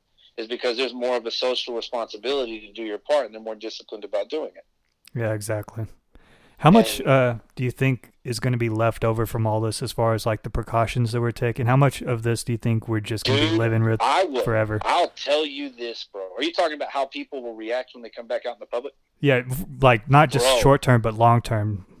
I in never all my days, like you guys have to remember, like I was a crazy, stupid redneck until I was about fourteen. Like I mean, we were nuts. I mean, and, and all the dudes I hung around with were nuts. My grandfather, my my, you know, I come from a very blue collar, rednecky, fuck you, everything, no fear of nothing. Okay, and I and, and I think Lubbock and Texas in that way, so have you. you. I mean, it's like we're all familiar with that lifestyle, at least in this area of the country. You know what I mean? Yeah. And are people who live that lifestyle. Shane, I have to say, bro, the biggest thing that surprised me about all of this is I never in my life thought I would go to Walmart and see more people in masks and face coverings than not. I never in my life. People people are scared, bro. Yeah. Like they they like and I'm not saying the fear is unfounded because it's better to be safe than sorry. Like I'm not mad at Neil Ferguson for coming in at 2.2 million people dying or whatever. But I never in my life thought I would see it. If, for example, there's something I saw yesterday driving to the gym, Shane, that I swear to you, I never ever, I, I just, even when this started, I never thought I would see it. I never thought people would react to it. I saw a grizzled old redneck out here in the country because I drive the back road to Lubbock from Ropesville. I saw this grizzled old redneck walking outside to get his mail in his cowboy hat, his boots, you know, his work boots, his cowboy hat, you know, his work clothes, not nice ones, but he's not like one of the cowboys that dress up for nice occasions like me. He's like a It's like an actual cowboy. he's like the dude who wears a cowboy hat every day. You know what I mean? Like uh, like Sam Elliott walking out to get his damn mail, Shane, and he had a fucking mask on, bro, because he's scared that shit is in the air. He wasn't going to see anybody from his door to his mailbox and back, and he had a mask on. And I remember thinking, like, in a in a town of what? What's Ropes? no Five hundred. No Shane. Not even in Ropes. This is, I mean, he is does not live within a mile of anybody. It's on the back road driving to Lubbock. Oh shit. Yeah, like he is completely isolated. And he had a mask on because he thinks it's in the air, obviously. Because he's scared. And I never in my life thought I'd my grandfather has a mask. And I never thought I would have seen that shit, man. Never. But things change when you get older. I understand. Like my grandfather, I understand. Like I think he enjoys uh, life a lot more than he used to. but like, because grandkids and stuff. But man, Shane, dude, I never thought I'd see it. So I really think, dude, if Texas is doing that shit, man, I think we got a good chance. Because when I went to the grocery store, I don't know how you were. Everybody had masks on. I was shocked, bro. Yeah, it was uh it was probably about 50-50 when I went. Like you could tell the people who didn't give a shit. Like Yeah. uh you know, they've got uh now at our supermarkets um they've got uh you know the 6 foot rule in place. They have someone at the door making sure that they're uh they have no uh more people above rule, a right? certain uh number and they've got lines on the aisles like you can only walk one day uh, one way down the aisle or you're supposed to. And there's people who really like like me, I was gloved up, masked up, like keeping my distance, doing my best to follow the rules. There are a lot of people like me, and there's some people who just did not give a shit, like getting close to people, like no mask, going the wrong way down the aisle. Some people like they just they just don't care, man, or, or they don't see how it benefits them to, you know, follow all these guidelines. It- They feel like it's a front on their personal freedom, Yeah, like I, I just never thought. or I'd maybe they don't even dude. know. I don't know. Maybe they just I had their head under a rock. I never thought I'd see it, Shane. So I'm I'm pretty positive. Really, I, I really am, and I think like I think that like in a lot, I think it's just like we talked about before, man. There are so many variables to this thing that I really I don't think we overreacted. I think we took a very precautious overreaction. Uh, not overreaction, a very cautious uh, reaction to it to make sure we weren't going to get those 2.2 million deaths, right? Yeah. And and of course that's better than anybody who says that's bad. Oh, we crashed the economy for nothing. All right, you're an idiot. Like there's no there's no reason to listen to you because the smartest three people on the planet, these three colleges, I think uh, the the anyways, they they're all telling us this is a big deal. And we closed it down and yes, it looks like now in my opinion, right? Like New York City is going to get hit harder than anybody because of the lifestyle, culture, and the physical way that city is, right? Like everybody lives on top of each other. They take buses, subways, they walk. Their grocery stores are the size of a fucking closet. Um, you know, we've been to Argentina and China and stuff. You, you know what I mean? Like Yeah. the same thing with those places. To where the rest of America is very different, and I think that's why it hasn't spread anywhere in America like it's spread in New York. And I hope with the warmer weather, and they don't really know why flus dip into the warmer weather because have seasons. They think it's because maybe it's hard. It's for sure harder to transmit when it's hotter, but it's not impossible. People's lifestyles change. They spend more time outside instead. Like in the winter, no matter what you do, if you're social, you're cooped up in somewhere. You know what I mean? To where Yeah, the summer, I feel like that's the biggest factor, just the proximity of people in the winter versus exactly. the summer. And then you, pro- yeah, you get all everybody's bunched up together inside because it's fucking cold. But in the summer, you have more barbecues more outdoor picnics, swimming parties. Your social activities move outside. So I'm hoping that with those combinations of things and everybody doing their part, man, I, I really think that I, I just my opinion. I really think we're going to come out of this thing with less than sixty thousand deaths. I, I hope so. I, I hope this is even Now- less than you know their most want me- optimistic models. I wouldn't. I wouldn't even be surprised, Shane, if they came out of this thing with because New York is peaking now, and they're putting up like eighty percent of the daily death toll just in themselves. And uh, once New York comes down, I wouldn't even be surprised, man, if they it kills less than forty thousand people. But what makes me what I know is going to happen, and it's without a doubt going to happen because it's already kind of happening. Is and yes, there's some credibility to their argument. Is what scares me the most about it is these fucking morons are going to come out and say like, look, these so-called experts on science came out and told us to dig our. Remember our, our my quote? It's like they came out and told you to put your head in the sand, put your ass in the air, and get ready to get fucked by Corona. But like, uh, it, it's like they come from 2.2 million to 300,000 to 100,000 to 60,000, and it's like they completely are going to say that like science can't answer all these problems. They don't know what the fuck they're talking. yeah, they don't know how science works, but they'll use it as a talking they're point. Say, they're going to say, therefore, they shouldn't have the level of influence they have in politics and government. And what's the number one fighting point over science and politics? Climate change. So, oh man, I'm just not ready to hear that bullshit. oh god, if it goes that direction, we're we're just we're done. It's We might we might as well go live out in I- the I- I cabin in the woods, man. Like I, I, I'm, I'm not a climate change denier. I'm not necessarily an activist. I mean, I think I do actually pretty good. I want an electric car for God's sakes. But, um, but the reality of the situation is like it goes back to the same thing. Somewhere in the middle is probably the truth. Is the world going to end in 20 years? No, but it's not going to fucking be okay for the next 10,000 either. You know what I mean, or whatever the fuck. But yeah, uh, it's just this is the one thing I'm really worried about is I hope people think like, look, man, this thing was oh, it's a little bit more deadlier than the flu. Yeah, you're right. And look how it ravaged old folks, man. Look Yeah. what it's done to nursing homes. yeah, just Like, it's I mean, wiped out it- nursing homes. It's it's crazy. I mean, like no matter what they say, I have never heard of a flu bug just wiping out nursing homes. Yeah, You know, and even if that was only people it killed, fuck you, man. That sucks. You think it's Yeah, those- you think it's it's like my grandparents. My grandparents are 85, both of them. You think it's so you think it's just ah, just write it off the statistics that like my grandparents can't see my my kids and because they just got hit by the coronavirus and ah, but you know it happens. Well, fuck you. Like you know what I mean? Like their their life experience in life is just as valuable as mine. Granted, they've had a lot more time than I have, but that's a bullshit argument. I hate it. And it's like, yeah, this thing might be just slightly deadlier than the flu that got a whole bunch of attention and everybody freaked out and we did a good blah blah blah. But look what it exposed. It exposed that whether we were whether it was deadly or not, it exposed that we were not ready for it if it was. Yeah.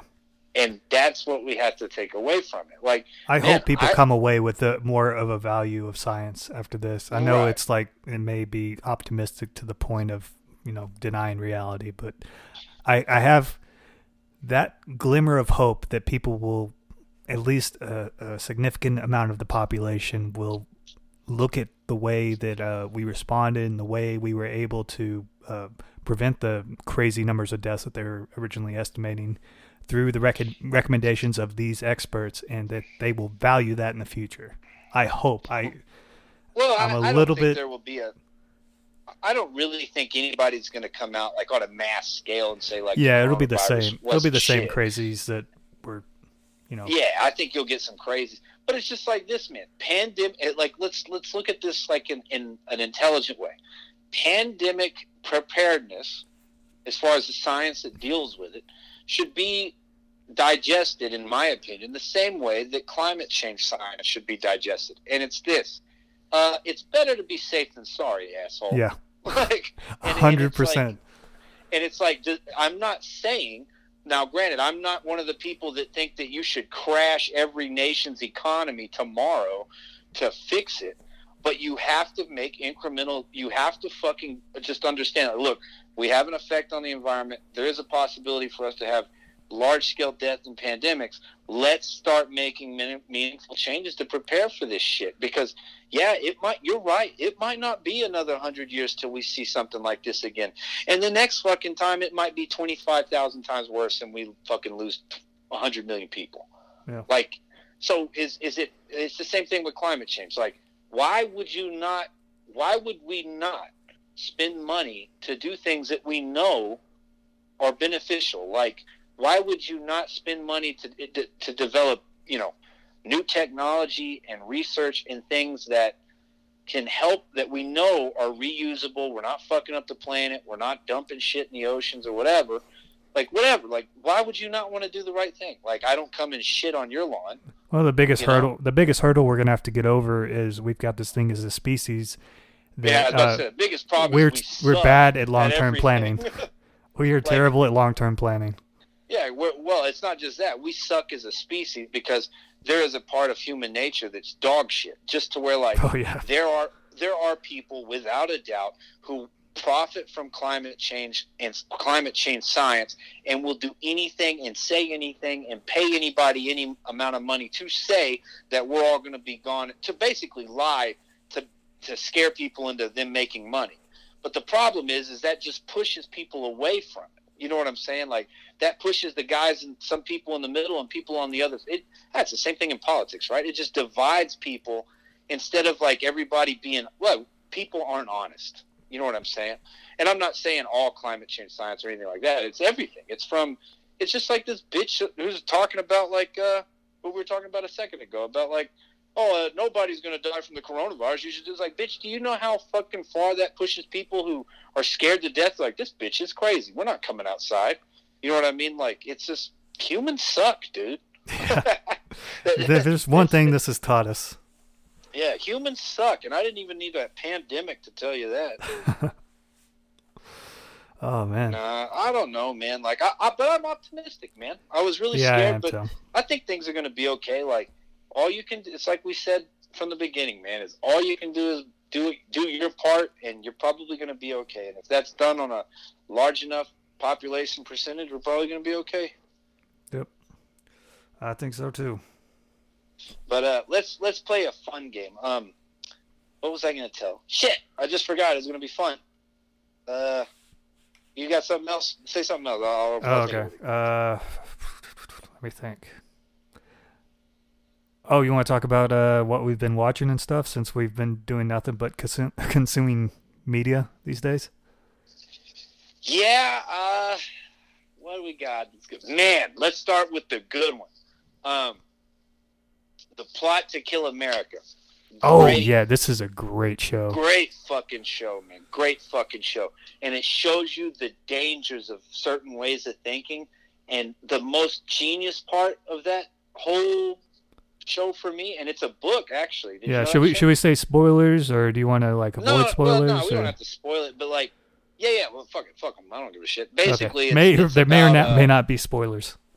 Yeah. So what? You stop me if I get this wrong. So in the election before we entered World War II, uh, between FDR and Lindbergh, the famous pilot who flew around the world, right? So there's something I don't know. It- Was Lindbergh actually the Republican nominee? Yeah, I, I can't remember, man, if he was the nominee Let for me the figure that presidential out. race. But this is But like I'm an pretty- alternative history kind of show. Right. I don't know. I don't remember if he was in the presidential race. I don't think he was, but I do know he was a politician, if I'm not mistaken. He might have like lost the Republican nomination, but I might be wrong. But Okay. Yeah, it he- was uh, FDR and Wendell Willkie was the uh, Republican. So the Right. So Lindbergh did though. One thing Lindbergh did do that I know from reading so much shit on World War II is Lindbergh went to Germany and basically inspected and had a whole tour of Nazi Germany and how they were mobilizing and rearmament and stuff like that. And he came back, bro, and basically just rode Germany's nuts and Yeah. said how they were so much better than us at everything. They're making better equipment, better planes, more shit, better navy, all this stuff, and just kind of just came back and just drilled everybody. And I don't remember if he was an open fascist or not. Um, But, I uh, think he held like he had said like some anti-Semitic stuff. Uh, for people who don't know, Charles Lindbergh was an American hero during this time. He was the Right. first guy to uh, fly across nonstop of the Atlant- Atlantic, or I thought I could remember was out of the world, dude. he may have yeah flown around the world. Like he did something in aviation that made him just Yeah. a national hero in the U.S. But he did like But hold the- these. and- and the views. the other real thing that that, that show ta- exposes that I don't think a lot of people knew is, dude, there was a lot, a lot, lot, like split close to the middle, if I remember, like forty percent of the population that did not want to get into World War II. oh yeah, They they did not want to have a repeat of World War One. They wanted Europe to just, hey, let those fuckers deal with their own problems. I don't give a shit. Nazis are cool because they hate communists. We hate communists, so it's great. Let them do whatever the fuck they want to do. Oh, they treat Jews bad. Hey, we don't really like Jews either. There was a lot of people like that at, uh, at this time period. And in the show, Lindbergh wins the presidential nomination, and it's uh, the show follows a Jewish family, and it just shows all the things that are could have gone on in certain a certain situation. But man, the thing, Shane, I, I don't think I'd talk to you about. The thing that I was so impressed with was just like how would like, and I don't I don't know if it's going to happen, but it looks like it's going to happen. But how would a 1940 America be able to convince its population to take certain fascist ideas or Nazism ideas to like how would they uh, start to uh, persecute their Jews Yeah. who were living as free American citizens before this? You know what I mean? I think and what they do a really good job of is showing like the incremental uh, change, like Right, how like then- it changes just a little bit over the months, and The- before you know it. other, Yeah, yeah. Keep going. I'm sorry. Oh, no, go ahead. Sorry. Uh, and then the other thing, bro, is like, fuck, I could not. It, they, I thought it was so well done on how it showed there's two ways of looking at it when you're like, let's say you're a prospective Jewish person who may or may not be looking at a radical shift in your country's politics in uh, like what we're talking about, like that scene where his family is in the restaurant uh, with the cab driver Yeah. and he or the tour guide and um, there's that racist asshole sitting in the in the cafe and you're just thinking like fuck man it's time to get out they just got they just got uh, you know racist hate you know uh, bullied at the hotel and then they're now they're getting in the sing, and then the dad gets up and starts singing that song, you know, and everybody sings, and he That makes that racist scene. look like an asshole. Yeah. And then he tells his kid, like, "Hey, man, you know what? You can go because if there's a guy like this tour guide from Iowa who you know is is open and is good a person like me, then I'm more than happy for you know my son to go spend the summer with his family. You know, and I just thought like, damn, that really because when I always used to think reading like, how the fuck did these people not get the fuck out? You know what I'm saying? Like, Yeah. like it, at- at some point you don't see the writing on the wall. But he made a good point. Like, this is my fucking country too, and I'm going to fight for it. And there is that dilemma. Like, there is that dilemma to where, yeah, like if you stay, there are enough good people that you could change the, the course of this, and you could stop all this. But it's just, it's just, I just thought that was a really cool point that I've never thought of, even reading all sorts of shit like that. Yeah, it's a great show. I recommend uh, anyone go check it out. It's um it's on HBO, am I right? Yeah, yeah. HBO uh, plot to is it plot to kill America? Uh plot to oh shit, is it Plot to Kill America or Plot to Dis- We should probably know what it's called since it's such a good Shit, I show. Plot to Destroy It's- America, something like that. It's a The Plot Against. America, that's what it is. Yeah, that's it. Oh man, it's a great show, dude. I, I like. I don't even know what day it comes out because they release one episode a week. I just check every day. I, I think still it's Sun. It's either it Sundays or Mondays. Yeah, one of those two. Yeah, I think they've got four episodes out. Show. Yeah, it's a good show, man. Shit. Yeah, I definitely Yeah, recommend that one. Uh, you see any good movies lately? Uh, what else have I watched? I started Better Call Saul with Daisy. It's okay. That's a good show. Uh, Uh, that that gets a lot better. I haven't caught up on the most recent seasons. Yeah, it's pretty good so far. Um, I watched all those Kingdom shows, the Korean zombie flick. Oh, I totally forgot you told me to watch that. I You gotta to watch it. It's good, man. It's good. And then um, I finished every season and episode ever of Curb Your Enthusiasm since this thing started. That's 10 seasons, probably 10, 12 episodes each season. So I've watched 120 episodes of Larry David, and he's my hero. Okay. Because I'm. He, there's just so many things about his personality that I'm the exact same way. You you Like kind of are like a young Larry David in I a know, way. like, Like, oh, you, you call people out on like social weirdness. Yeah, or like, or like, just it's basically a lot of things he's uncomfortable with is change. Like he Yeah. doesn't, he doesn't like the idea that people like their dogs so much they eat out of human bowls. He doesn't, he doesn't, he doesn't like the idea that you know, like people try to take advantage of your good graces sometimes, or like, you know, like I, I, or like you know, like on one of the new seasons, there's an episode about uh, fake fruit, like the the artificial fruit people put in their bowls and shit. And he grabs one to take a bite and chips his tooth. He's like, "What the fuck is this fruit here for? If I can't eat it, you know what I mean?" Or like, just shit like that. Yeah. Or I saw like, uh, It's a was- brilliant I show. think I love that show. Oh yeah, and then I think on the same episode there's a uh, there's a ba- a trash can with no liner in it, and they're like, "No, we don't put trash in that basket." It's like, why? Well, it's it, it's just there for looks like. What the fuck you mean? What? Like I, I can't put.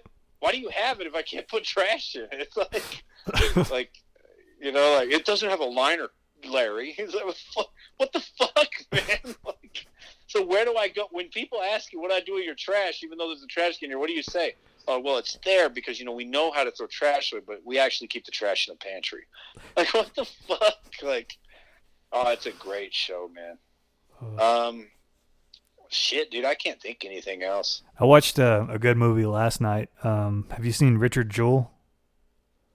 It was Oh, uh, came out the- last year. The Clint Eastwood movie. Yeah, the right? Clint Eastwood movie. Um, it's about the 1996 uh, uh, Atlantic Olymp- Oh. Atlantic Olympics uh, bombing. Yeah. Man, I couldn't get that word out. Um, about a security guard who uh, he found uh, a suspicious package that turned out to actually be a bomb, and um, like saved a lot of people. And then after everything, the bomb explodes, but he got a lot of people out of the way. The uh, the FBI uh, goes after him, basically thinking he's because he was kind of a, a loser before then. Like uh, the he had been kicked out of, of uh, a sheriff's uh, deputy job and like lost his security job before then because of various stuff. But he was actually a really good guy, and uh, the FBI kind of went after him because he kind of fit that uh, lone uh, bomber profile. But it's a great move, like great acting, uh, great pacing of the story. I think it's, and I don't really like a lot of. I'm gonna say me and Clint Eastwood's like uh, sixty percent of his movies I like, forty percent I don't like. So I, I I, thought this was great. I can't remember which ones he made though. What, Um, what's the ones you don't like? Because I don't remember. Wasn't a big fan of the made. Mule. Um, that's one he actually acted into. What's it called, Shane? It's called the, The Mule. Mule? Yeah, it's about yeah, he he plays like an older guy who uh, works for the cartels, uh, transporting drugs because Right, I he, haven't he's seen it. He doesn't draw suspicion. I, I watched most of it. I just couldn't get into it. Um, I'll tell you what, dude. I don't give a flying rat's ass what anybody thinks about his movies. If you make a movie like Unforgiven, dude, Oh, you yeah. can make sh- you can make shit movies. you get a for pass the for life. Life. The good, the bad, and Yeah. ugly. I watched part of that the other night. Now that's Dude, that's a goddamn good movie. now Clint Eastwood. Like he may be a crazy old bastard now, but man, his work on those movies, he he gets a little bit of a pass on his crazy behavior now. Dude, once you're 70, like 75, like guys, listen. Once I'm 70 or 75, like dude, I'm not responsible for anything. Like Oh yeah, y'all Dude, think he has no at- filter at- now? at some point, if you've been on this planet 70 years or how, I don't know, like, let's just say 70, like, there should be like a pass you get for, hey man, he doesn't really need to give a shit about anybody else's feelings. Yeah. You know what I mean? Like, if he wants to tell somebody to fuck you, he, he's earned that right. You know what I mean? Like, like, I, I don't know. I just kind of feel that way. Like, oh man, I've had old people chew my ass out at, when I was a kid at the grocery store, you know, and call me all sorts of names. and it's like, all right, man, yeah, like, like, get out of here, old timer, before I fucking smack you. but, I mean, if, if you can't get a pass when you're old like that, then fuck, I don't know if I want to live to be that. Yeah, why else would you live that long? yeah. I'm kind You don't feel good. You wake up feeling shitty every day. Why wouldn't you be able to just say whatever you want? Right, exactly. Like, what kind of world do we live in where you can't get to the point to where you can actually just say and do whatever the fuck you want? Like, oh, I haven't shaved or I haven't shaved, showered, or cut my fingernails in six weeks. I don't give a fuck. Fuck you. Like, I don't give a fuck. What? what so? Just so disgusting. Who gives a fuck? Fuck you. oh man, I can't wait to get old. Well, no, no, I don't really want to get old. I kind of enjoy my life sometimes. Not right now, but most of the time. But I don't know, man. I don't know. Well, you uh, you can go. You can go with me tomorrow or what? Uh, yeah. Uh, I'll talk to you about it after the podcast. All right. Do you uh, did you think of that thing you were trying to think of earlier? Fuck no, dude. I was good. I had like some questions I was gonna run by like some rapid fire, but now I can't remember what the fuck they were.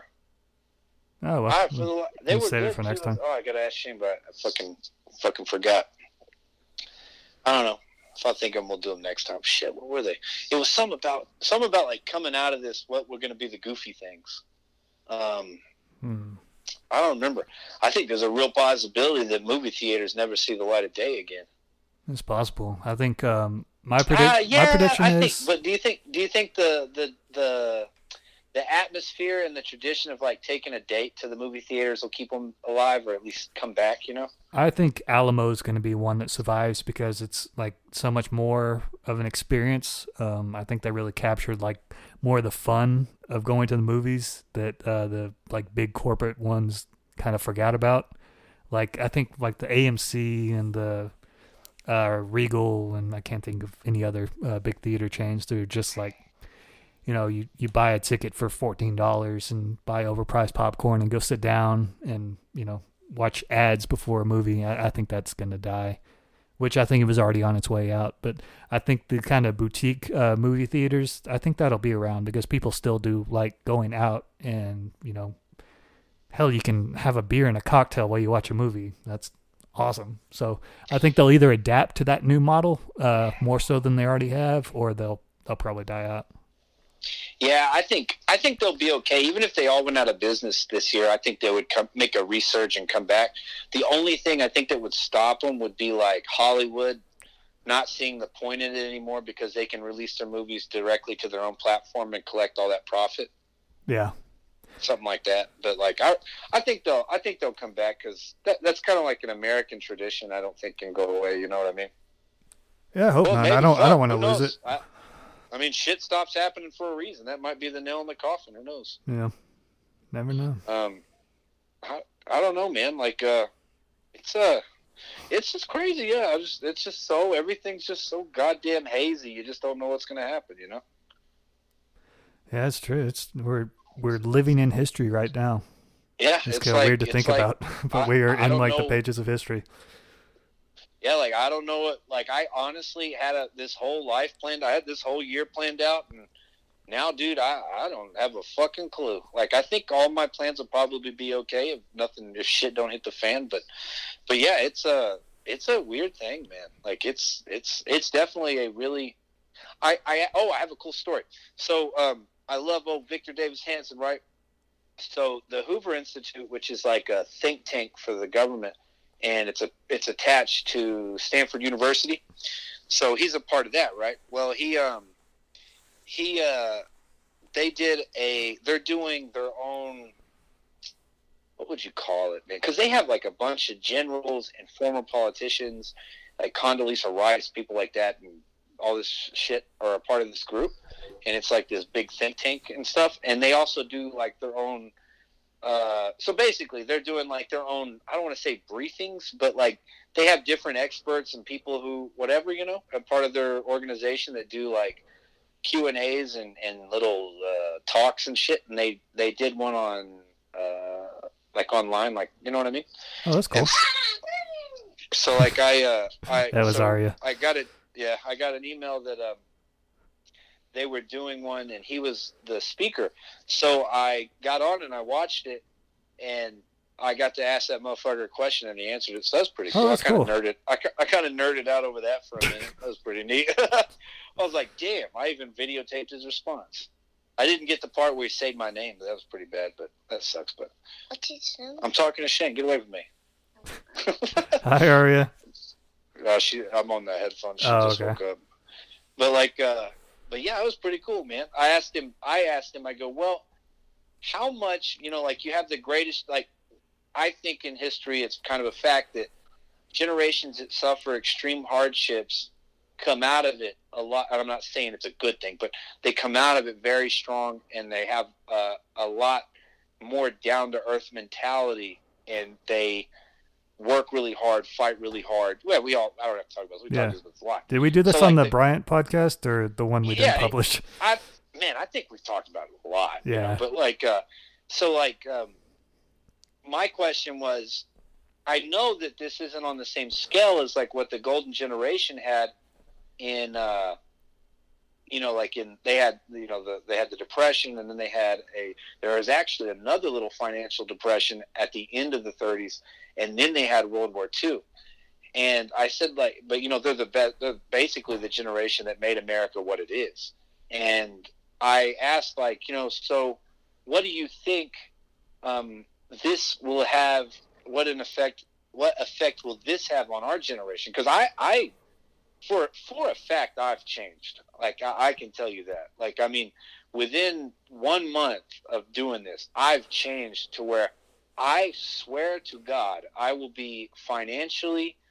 Um, probably it will even dictate where I live from now on because I will never live in a big city.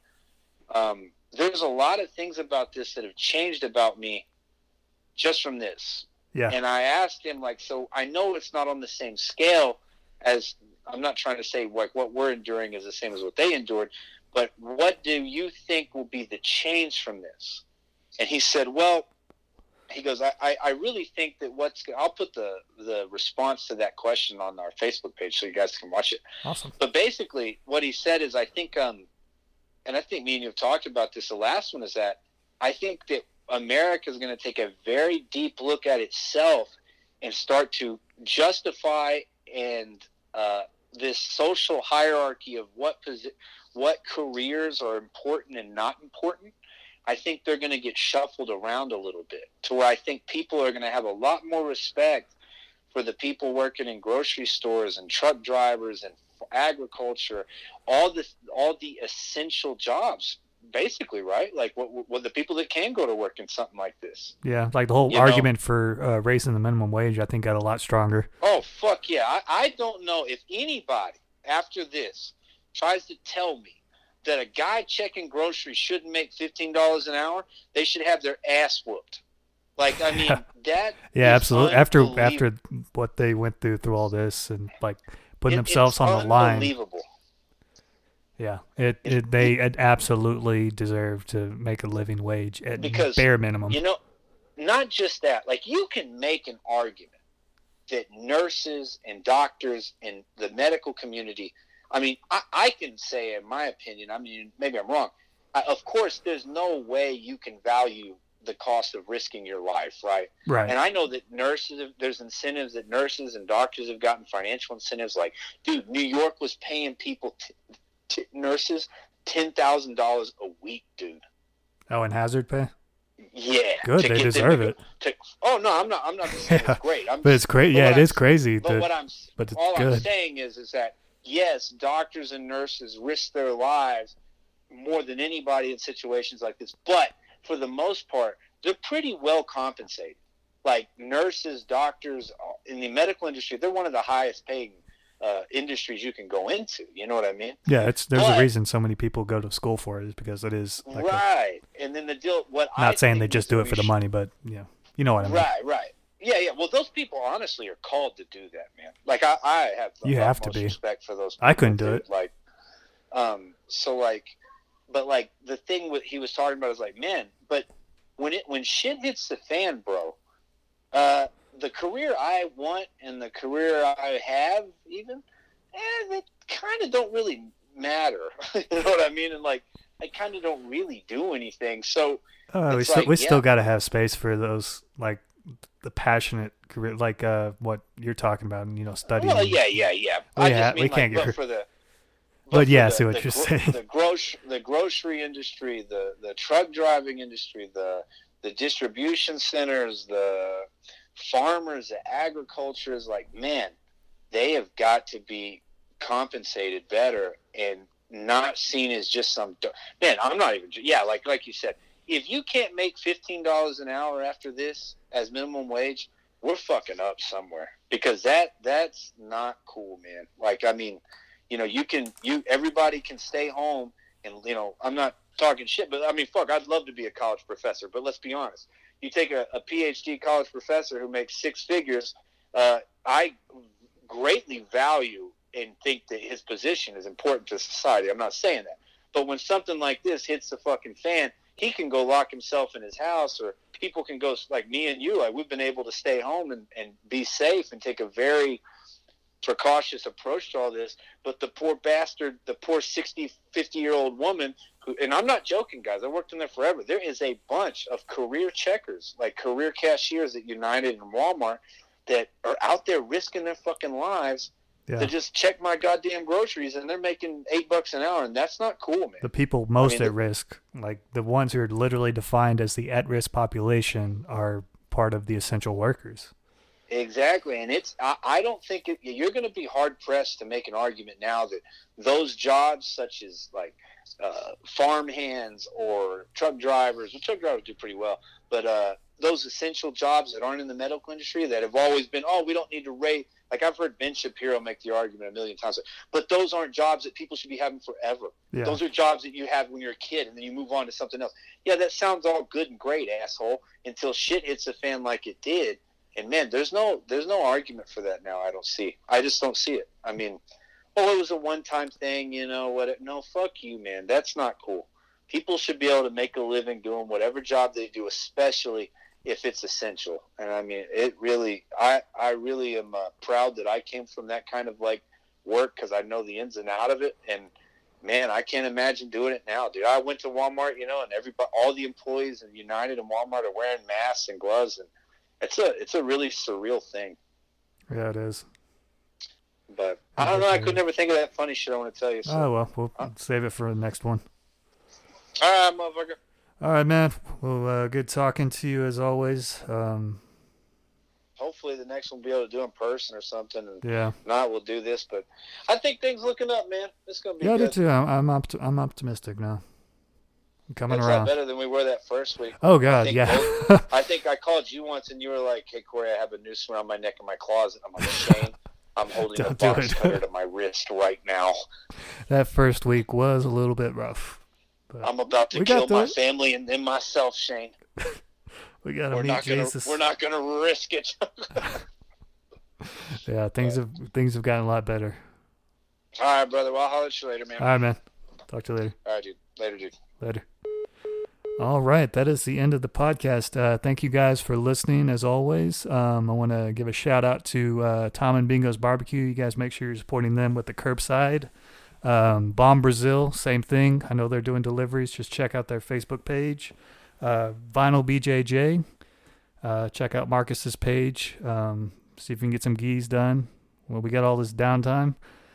Um, other than that, I got nothing else. I want to thank you guys for listening. Remember to check out our Instagram, uh, Skipping Church Podcast. Uh, same thing for Facebook. And tell your friends about the podcast. And thank you guys as always, and we will catch you next time.